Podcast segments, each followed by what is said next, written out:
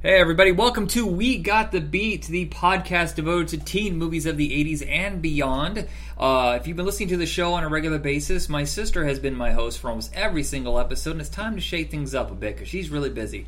And uh, I have my friend Rob here. Uh, we do the action movies over on Hit Rewind, and uh, we kind of wanted to celebrate someone that we just lost, Kelly Preston, and watch two of her movies from uh, her teen uh, oriented movie, you know, kind of years, and one that you had never seen before, and one I hadn't seen in decades. Right. So we got Space Camp, and we have Mischief. Uh, and you had never seen Mischief. We had mentioned Secret Admirer, but I couldn't find it anywhere. Right. Um. Uh. Yeah, I had never seen Mischief before. Like after like I watched it, I um I noticed like oh I think I've seen this around on uh like HBO back in the day, but it's something I never watched because you know, quite frankly, like it, it gave me the look of like, oh, this is look like some fucking romantic thing, you know, the you know comedy from the '80s, and I wasn't interested in that. You know, I was interested more in watching like Van Damme movies and stuff. But uh, lo and be- lo, lo and behold. Uh, as I watched it, I realized that wasn't really the case with this movie. No, it, this used to play on Comedy Central all the time, and I'd only ever seen the edited version of it. When I watched it this time, it's the first time I've ever seen it like not trimmed down. I was like, "Whoa, hold on! Oh, oh boy, I didn't expect that." oh, oh yeah, like I, I thought it was gonna be like some tame little romantic comedy with kids, and I was like, oh, this is this is quite frankly very mature. yeah, you know what's funny is the one thing I do remember about this. I cannot remember what magazine it was. I think it might have been Rolling Stone, but knowing me, it was probably my dad's Playboys he had hidden under the bed. But I remember seeing an ad for this, and uh, the movie poster has like kind of a risque look to it, but you're not sure. Um, but this is this is if you took the raunchy parts of Porky's, but you actually yes. made it a good movie. I fucking hate Porky's. I don't understand the appeal. I don't understand how it made like ninety million dollars when there were so many better movies around. Confounding.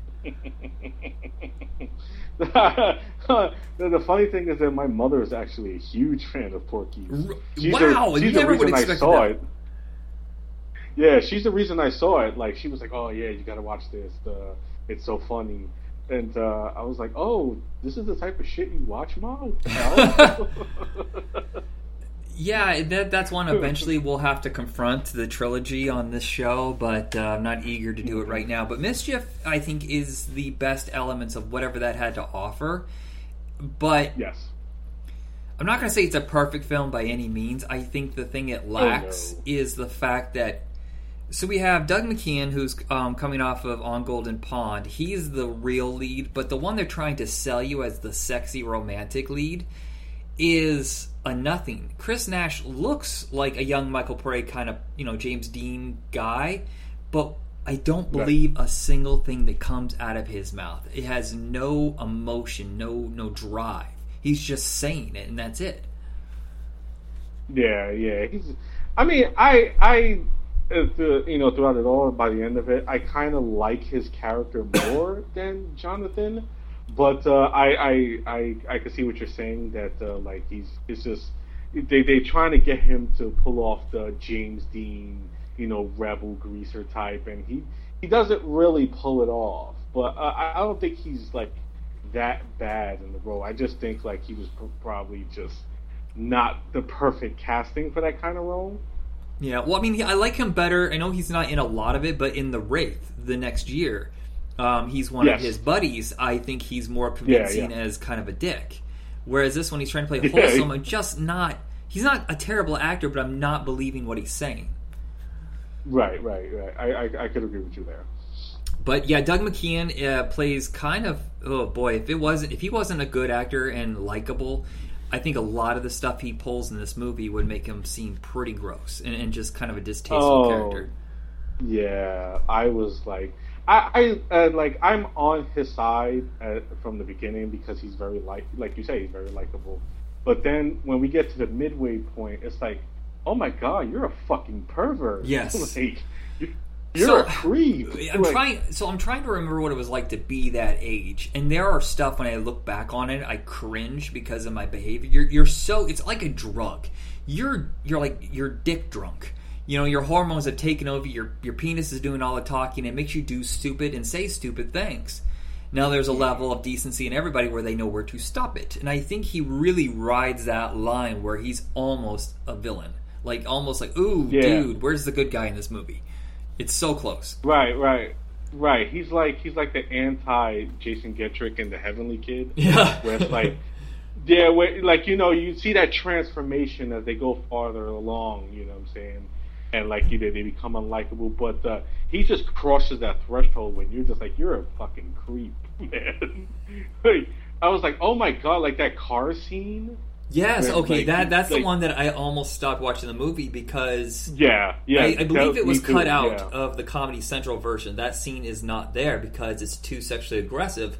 And you watch him push and push and push, and then she kind of blows it off like, ha ha. And I'm like, I don't think that's the proper response to way that, that you were acting right before that. Yeah, totally. Like he's just like, oh my god, like you're practically fucking raping her. Like Jesus Yeah. Christ. Now, I'm not going to say. He's like it's it's the it's guy, almost it's almost like a, a comedic version of Biff in uh in uh like his scene at the end of Back to the Future where he's trying to rape Lorraine. Right. It's kind of like a softer version of that, and it's just like, oh god, it's still just just awful. Now, the two things that really work for this film, uh, the fact that it is a nostalgia piece, and I kind of like watching older movies. Uh, you know, Yeah. okay, let's be clear. A lot of these nostalgia movies are meant clearly just for dumbass white old guys who didn't actually. We're looking through through rose-colored glasses. I wasn't alive, but that's what I feel like it was because I feel like the 50s and 60s were really only good for suburban white guys and you have to get a grip on reality that that's just a fantasy. That's not reality what they're trying to portray to you. Right, right. and the other thing that works so well with this movie is it's not the two leads. The guys don't really make this movie watchable. It's the ladies. They're so Yes. damn good. I mean uh, Catherine Mary Stewart is always solid, but Kelly Preston sometimes can be a little questionable based on the material they give her. Sometimes she can just be a boring or a whiner kind of person, but she really balances different elements. There's some stuff that she does is questionable and shitty, and then some stuff she does is really sweet and, and, and normal. And I think it's because of her performance that you're willing to take that ride with her character. Yeah, yeah. It's yeah. It's like it, it's almost like the way the, the way you know the character's set up. You know, she's supposed to be like you know this kind of like vapid, you know, blonde, you know, popular girl, but like her portrayal of the character is just so sweet. Like you know, it's almost like damn, they should have just made her the lead. You know, until aside from her story, until they give her that development at the very end to like, oh, they're trying to remind her she is she is kind of the villain, and it's like, oh, that's bullshit. That's such a cop out. But yo, I also You know. see I don't see her as the villain. I think I think it's just a realistic approach to high school because it's not exactly like Yeah. he was a winner. So they, they had their time together. It didn't work out because if you remember the scene where they just had sex and it's like the next Yeah. day where they're at school, he ignores her. So that shit's on Right. him. So she's more of the hero in that. I can see why uh, she would be offended by that and maybe decide to move on to someone else. Yeah, absolutely. Like he he he, and not just that day. Like he kind of really just ignores her to the point where she has to ask him to prom. So then it's like when it, the, the, you know the development comes that she's she's gonna decide to go with, and then she even asked him like, "Oh, I just wanted to make sure if it was cool if I go with him instead," and he just like, "Oh, you guys can go fuck yourselves," and it's like. But you're a dick, so Yeah. like you you deserve to get blown off, you asshole. And and the one thing that gives them more of an edge as heroes is just by proxy because there's a bigger asshole in it. The guy that D.W. Brown, I think it's D.W. Brown plays. He was like the one of those quintessential '80s tools. You know, I, I think he's such a Yeah. sleazy jackass that because of the brutality that he puts him through, that makes him more of a hero than I think he really is. Right, right. You know, he's like he's a hero by default. Yes. Because, you know they, they they make him such a such a loser. You know, and you know it's it's it's like it's it's the essence was like he's such an asshole like throughout it all, but because there's a bigger asshole on the other side, he, he's the hero by default. You know. Yeah. But at the same time, you also have to look at the reality of being teenagers. Is you fuck up a lot, and you can sometimes be an asshole. I look at myself at that age, and I was like, I would kick the shit out of myself, you know, from twenty years ago, twenty five years ago. Yeah, absolutely. So I, Uh, I you still know- think it's very interesting movie, but it's not a great movie. But I mean, it's it, we we watched it for free on YouTube, so it didn't do any harm. Right, right, absolutely. I say, I think you know the the biggest sin of the movie is how thoroughly they waste Jami Gertz. oh my god, yeah! And then at the end, when she, all she does is just change her look, and all of a sudden he notices her. Right. And I'm like, Right. she just doesn't have glasses now. She's the same exact person she was before, except you were too blind Right. to see that. Right, she took off her braces and her glasses, and oh my gosh, she's so beautiful. She she was still beautiful. All she had was the glasses and braces. She was just so much of an asshole to not realize that. You know, and and the thing is, like, you know, you've seen enough of these movies that you know, you, you, you kind of can predict how they're going to go. So with like in the first 10 minutes, like the minute they get to the fair and, you know, they get to the kissing booth thing and uh, you see how she's in, how much infatuated she is with Jonathan, Jami Gertz's character. And he's like, oh, okay, I see what's going to happen. You know, he, he's going to, you know, this guy's going to make him cool. He's going to get Kelly Preston, but then he's going to realize it isn't worth it. And then he's going to realize Jami Gertz's character was the one for him. Now, And, was that a you know, newer cliche okay. then, though? Was that kind of newer? Because I don't recall a lot of movies having that kind of uh, plot point in it back then. Yeah, I mean, uh, it was probably newer back then, but like I guess because we're watching it from, you know, a, a, a different time period where we've seen enough movies like that, where it's like, okay, you know, I, I see where, what's what's happening here. You know, it might have been like a newer, innovative thing back then, but uh, I'm like, oh, okay, okay, I get it, I get it already. Ten minutes in, I already understand.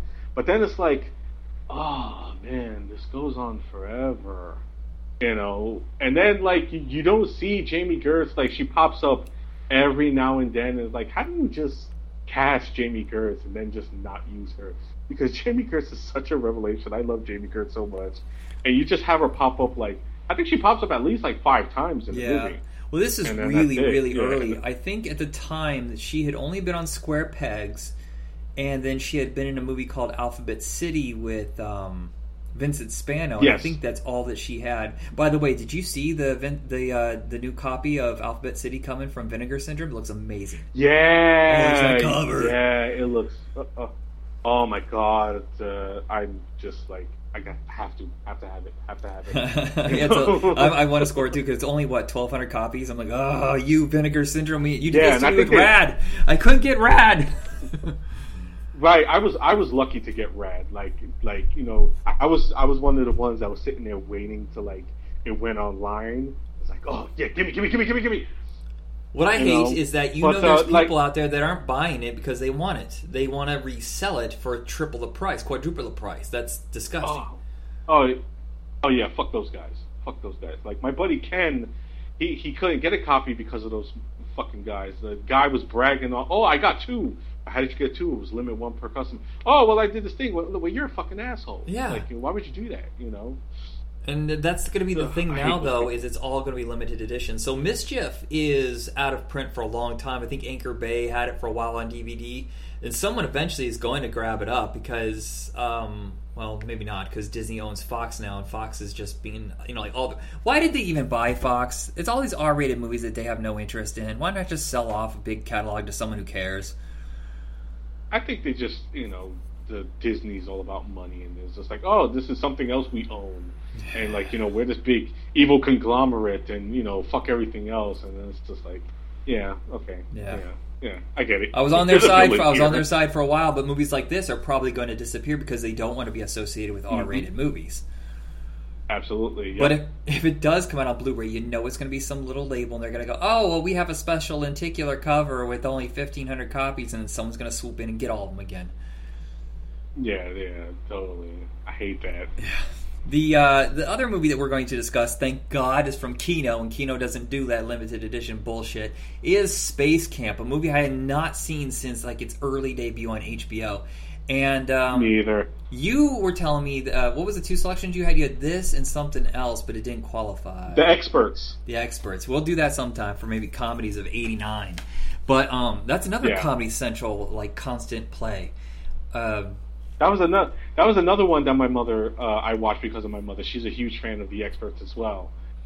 we had that when I was collecting VHS. I, I sold so many copies of the experts. Man, Mm.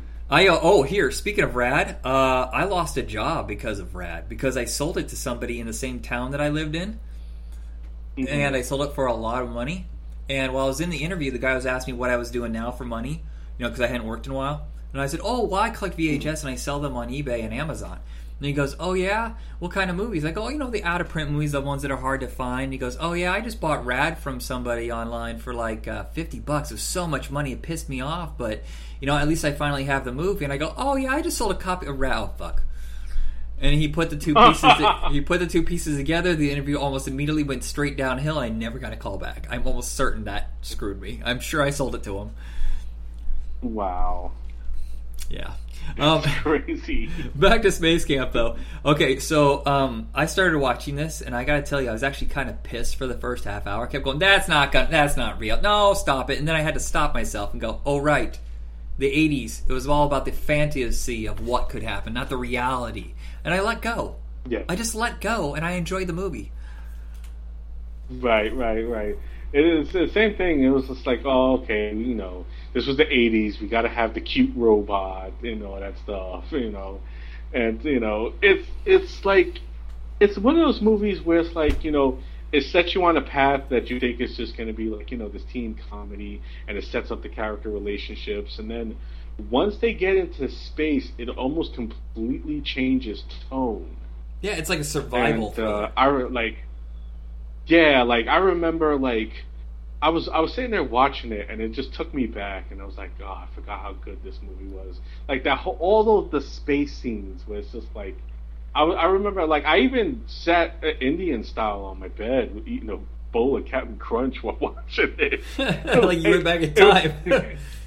Yeah, totally. It was like a like a like a portal through time. I was like, you know, this this was definitely me as a kid. You know, sitting there eating cereal, watching movies. it was just like, ah, now I remember. Now I remember why I loved this movie so much when I was a kid. I can't believe how well it holds up. I'm not just talking the acting; they, they pick like the best of the young actors from that time period. But the, the fact they got John Williams to do the score, the special effects are Yeah. mind blowing good. I think only one scene didn't work because I could see the fading. You know how they when they, they put the two images together, Yeah. they had that kind of weird outline fade thing. Um, Yeah, absolutely. but everything they did was worth it. I mean, they spent the money on this, and I think the only reason it didn't do well is because like six months prior was when the Challenger blew up, and I don't think people wanted to deal with it. Right. Yeah. Like I, I, it was supposed to come out around like the same time, and they actually pushed it back. Oh, okay. to like give some distance and it was like you should have pushed it back a lot farther like i think they pushed it back like five or six months yeah, it doesn't was seem like a out. summer movie. This seems like a Christmas movie. yeah that's what i was saying like uh, challenger blew up uh, unfortunately in like january of 86 and like it was supposed to come around I, I probably was supposed to come out like at least around february or march like you guys should have pushed it back to at least christmas of 86 where there was considerable amount of time between that and you know the the movie coming out and it i don't know if it probably would have done better but it, it probably wouldn't have done as abysmal as it did So with this, do you remember anything about Space Camp? I remember everybody talking about, it, but how exactly did it work? like um i remember just uh i um my mother used to work uh, across the street from a, a video store it was called bondi's and she was cool with uh, the owners and especially the woman behind the counter I, I, uh, she was a lovely woman but uh, her name escapes me Um, and you know, so we got to rent movies all the time there. You know what I'm saying? And they, keep them as long as you want, kind of thing. They even used to allow me to go in the back and physically take out the tape from the rows. Okay. And yeah, like you know, you go back where they keep all the actual tapes, you know, and it was like, uh, you know, just you know, being a kid who loves movies, being it's like a maze of movies back there. It's like wow, you know. And Space Camp was one of the ones I rented a lot, you know, like Space Camp and Flight of the Navigator, kind of thing. And I, I, definitely, I think that's why, like, I was really into those, kind of movies, you know, Space Camp, Flight of the Navigator, Explorers, Daryl. I still uh, never seen Daryl. Big favorites, and I, I keep saying I'm going to watch it. Oh my god, Daryl uh, Daryl was so good. Daryl was so good, and this was like Daryl is kind of like a movie that you know appealed to me off that kind of like you know kids you know with technology kind of thing, which is how like I you know I fell in love with this movie as a kid. You know, just you know kids and technology. I think I probably related more to uh, Joaquin Phoenix or Leaf Phoenix as he was known in this movie. You know, just being the that that kid, you know, who who loved all things space and stuff, and you know, just wanted to you know, be like that myself and go into outer space, and that's how it appealed to me. You know, that, that's how I took it. Like, you know, just kids in space. You know. Yeah, but I'm just wondering, was it like a real camp where you just paid a fee and you could go, or did you have to take some sort of exam and testing in order to get in? First? I, I oh, I, I, I believe that you probably had to take an exam to get into, like, you know, uh, space camp was kind of like you know almost like space school, if you will. Yeah, because I can't know, imagine that they would put you through this if you were a dumb dumb but just happened to have rich parents. Like it would be a total waste of time. You had to have some sort of aptitude for it. Right, right, right, right. Yeah, absolutely. Like yeah, you like they you only took in the best and the brightest. You know, you had Lea Thompson who was the pilot. You know, who is called and, Plane, uh, and I cannot understand that at all. No, no, no. Like, yeah, that is absolutely totally wrong. Who else? Oh, we have Tate Donovan in his very first movie. Um, yeah. Larry B. Scott, uh, the guy who I am confounded yeah. as to why he did not have a better career. Once the 80s were over with, so was his career, and it confuses me to no end. Yeah, like Larry B. Scott was great. Like you know, he he was very versatile. You know, you saw him in this and Iron Eagle and Revenge of the Nerds, which is probably what he's most famous for. I I love him completely because he was in uh, also Extreme Prejudice. Yeah, he's playing one of the he's playing one of the mercenaries, and he's he's he's amazing in it. yeah, and you buy it because three. I mean, just in the same year, he goes back to playing Lamar again, and they're yeah. two wildly different characters, and I believe both. Yeah, absolutely. Like he's such a badass in Extreme Prejudice, and then he goes to playing Lamar and uh, and Revenge of the Nerds too, and it's just like you know he's so great, and I share your sentiment. Like he he should have been a way bigger star than he was. Yeah, and uh, uh, this one, Kelly Preston, um, really unpredictable character because they kind of sell it as she's vapid and materialistic. Yes but she's no dum dum. She's got her shit totally together. That's just one of her aspects, and I love the fact that they made her three dimensional. Yeah, absolutely. Like you know, she uh, you know, she's got like her that spunkiness to her, you know, but she's she's absolutely you know with the way she like has a photographic memory of everything she reads when she reveals that, and she doesn't as she's chewing like you know that that chewing gum. You know what I'm saying? Like so, you expect her to be an idiot, but she's just like like semi almost semi brilliant with her photographic memory capabilities.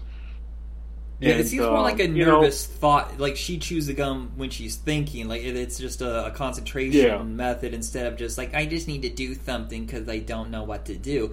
And, and, it's not just the director and the writers though. It's also her performance. Is if she didn't give it credibility, she would come off as like Denise Richards in uh, whatever that James Bond movie where she was a biochemist. The world is not enough. I didn't believe a second of that. yeah, no, no, totally, totally. They just wanted somebody pretty to be a Bond girl in there it's kind of sad. This is the only time I think Kate Capshaw ever was the main star. I, I think she's yeah. forgotten. Most people cast her off as just, oh, well, she's Steven Spielberg's wife. You know, that's it. But she was a very good actress. No, yeah, no, she's she's totally great. Like, uh, she's great in this and Dreamscape, and uh, I mean, a, a lot of people, you know, write her off as just like the, you know, uh, a damsel in distress and um, a Temple of Doom, but she's great in that. I mean, my personally, my personal favorite performance of her was uh, Black Rain, yeah. Michael Douglas. Yeah, she's she's absolutely amazing. That yeah, she's totally great. You know, she's a strong lead. You know, the ways like you know she commands the kids and stuff. You know, it's very believable. You know, and she gets to do like you know go out into space. You know, and do all that stuff. And it's like you know, it, that's the kind of female heroine we needed in movies, and you know, she was great at playing that. It's a shame they didn't give her more opportunities to do so. Right, and, and what, what's the smart play was making her the lead because it's kind of like what they did with Aliens, and it's no coincidence I think that Tom Skerritt is in this because I think subconsciously the director must have seen what they did with that, where he seems like the lead, and then they kill him, and all of a sudden Sigourney Weaver has to take over. And I think that's what they did. They introduced right. Tom Skerritt, and by the way, it's not a quintessential '80s movie without Tom Skerritt. Absolutely not. but they have him stay behind and he controls everything mm-hmm. from the ground that's not life risking and she has to do everything she can including you know possibly you know kill uh, not committing suicide but putting her life on the line to save those children yeah absolutely you know and um you know like he kind of almost like inadvertently kills her like you know when he takes over like the you know control of the ship you know and it's like oh shit you know he's gonna leave her out in space when they start closing the doors and stuff and it's like oh no you know? And uh, she has to be saved by uh, uh, little Joaquin Phoenix or Leaf I'm sorry. Yeah it's so weird just the scene Leaf Phoenix I was like that sure looks like Joaquin oh it is yeah totally he's great in the movie too he like, is you know. um I love yeah. that. I love that robot. The, the, the, robotics on that, yeah, and his relationship. He acts like it's real. I mean, I mean, no, it's physical in front of him, but he his connection to it. And I think that's a thing that kids can only really do, like the way they did with ET. It's really hard to right, connect to something that isn't actually alive. Right. Absolutely. You know, and like you know, I guess that's just a testament to uh, Joaquin Phoenix. You know, who's just obviously the talent existed way back when, like you know, when he was a child. You know, because you know he believed that, especially the scene where uh, the the robot inadvertently reveals that you know Tate Donovan and Lea Thompson have run off, and Tate Donovan comes back and he's pissed, and you know, and you just feel so bad because you know he's sitting there, he's crying because you know he thought this kid was his friend, you know, and it's just like, oh, you made Joaquin Phoenix cry. yeah, and it's it's. I think it's a realistic approach to being the outsider because he doesn't belong really necessarily in that group when it comes to the age, but his intelligence is on the same yeah. level or more than the rest of them. And, and this is not Absolutely. me bragging in any way whatsoever, but I can relate because when I was in third grade, I was so advanced, and I believe that they were talking about putting me well they put me in a program called Horizons, which was for the the, the most intelligent fifth graders, and it was kind of like college prep, but in elementary school. And they were only two years older than me, but I was treated like shit the entire time. That I was a baby, that I couldn't have possibly been as smart as they were, and I just eventually broke and I couldn't take it anymore, and I quit. Hmm. It, it happens. I, I I've been there myself. You know, you just you know people just they, they see you as kind of like almost a threat, if you will. It's like, how's yeah. this younger kid, you know, uh, sitting there with me, you know, and just you know, this is people inadequacies projecting on you, right? You know, and then and they can't handle it. The kids that are in your grade, they're all of a sudden like, he's like a freak show. I don't understand why he's why isn't he with us all day? Like I would spend my like generic classes like gym and uh, like reading or whatever, like certain class I would spend with my normal group. But when I went to the Horizons mm-hmm. program, it was like three class worth, you know, like three hours or whatever every afternoon. So I'd only spend part of the day in there. Yeah, right, but so I right. see where he's so, coming from because he just feels like he'll never be accepted. Yeah, you know, he sees like this. This only his only friend is this robot character who takes the the, the friendship a little too literally. Yeah, and kind of just fucks them all over. the the one final thing I want to oh go ahead. No, no, no. Go ahead, go ahead. Go ahead. Uh, the one final thing I want to say about this before we wrap it up is uh, we have a star of Lost in both of these movies. Did you notice that? Uh, Mr. Terry O'Quinn is in both films. Oh shit! Holy shit! Like I didn't, I I didn't even notice. I totally didn't notice that. Like, yeah, because he's in the control room in Space Camp, and then he's the dad of Gene in Mischief. Holy shit! I didn't notice that. And I almost uh, see his performance in Mischief. I can see how he was cast in Stepfather from that movie. Oh yeah, yeah, totally. He he's such an asshole father in Mischief. I still can't believe he didn't give But his ch- uh, son a chance. He's like, "No, you're out. You're gone. Bye." I'm like, "Whoa, whoa! Did you don't even hear his side of the story? What happened?" Right, right. Like, you know, he totally just like, you know, get out of here, you're out of here. Like, you know, it's like one of those movies where you think like, oh, he's gonna have like, you know, he's gonna make things right with his pop, and like, no, no, he just says, fuck this, I'm out of here, and then he never makes anything right with his pop, and then that's it. Yeah. you know, it's gone, and it's like, wow, I guess there's an honesty in that because not everything has a happy ending. that's true. Yeah. That's true. That is that is very true.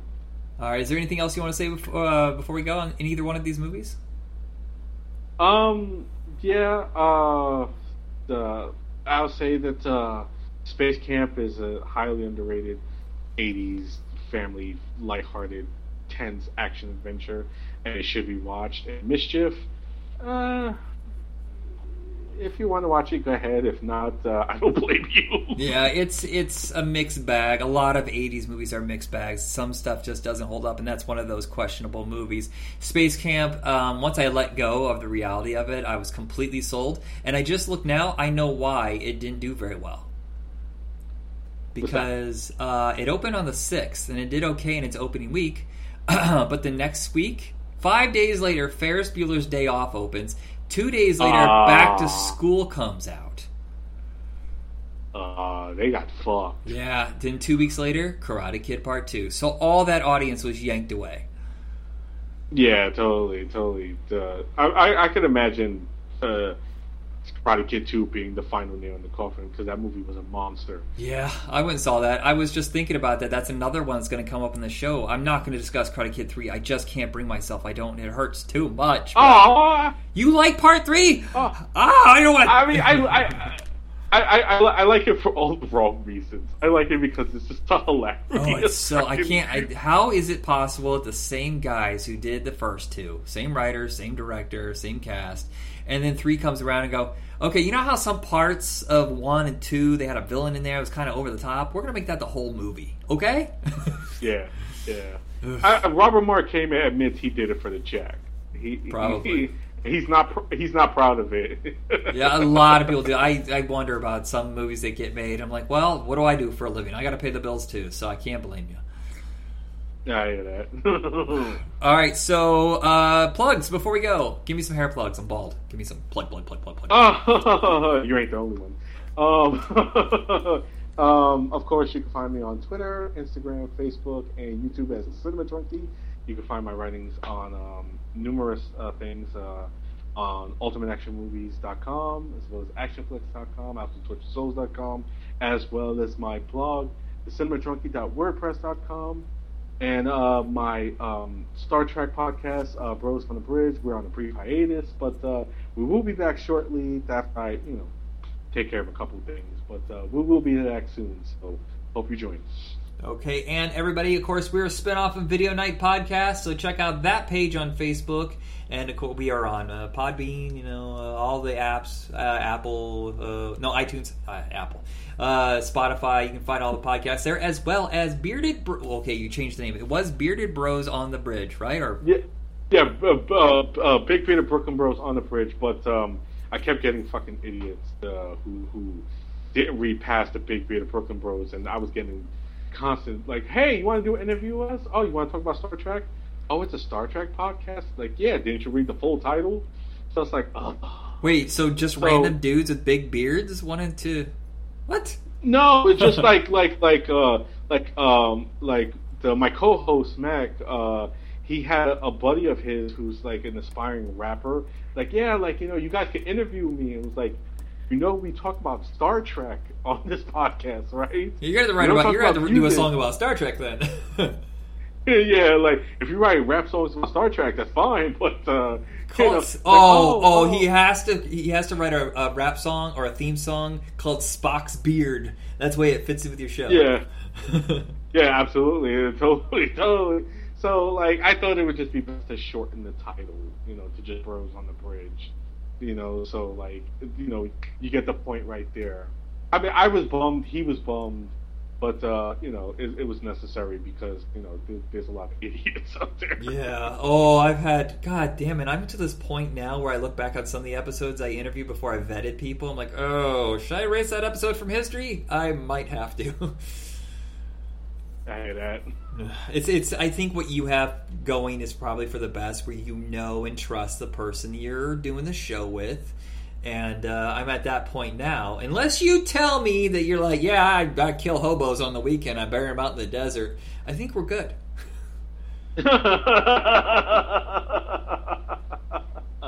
no, we won't have any of that.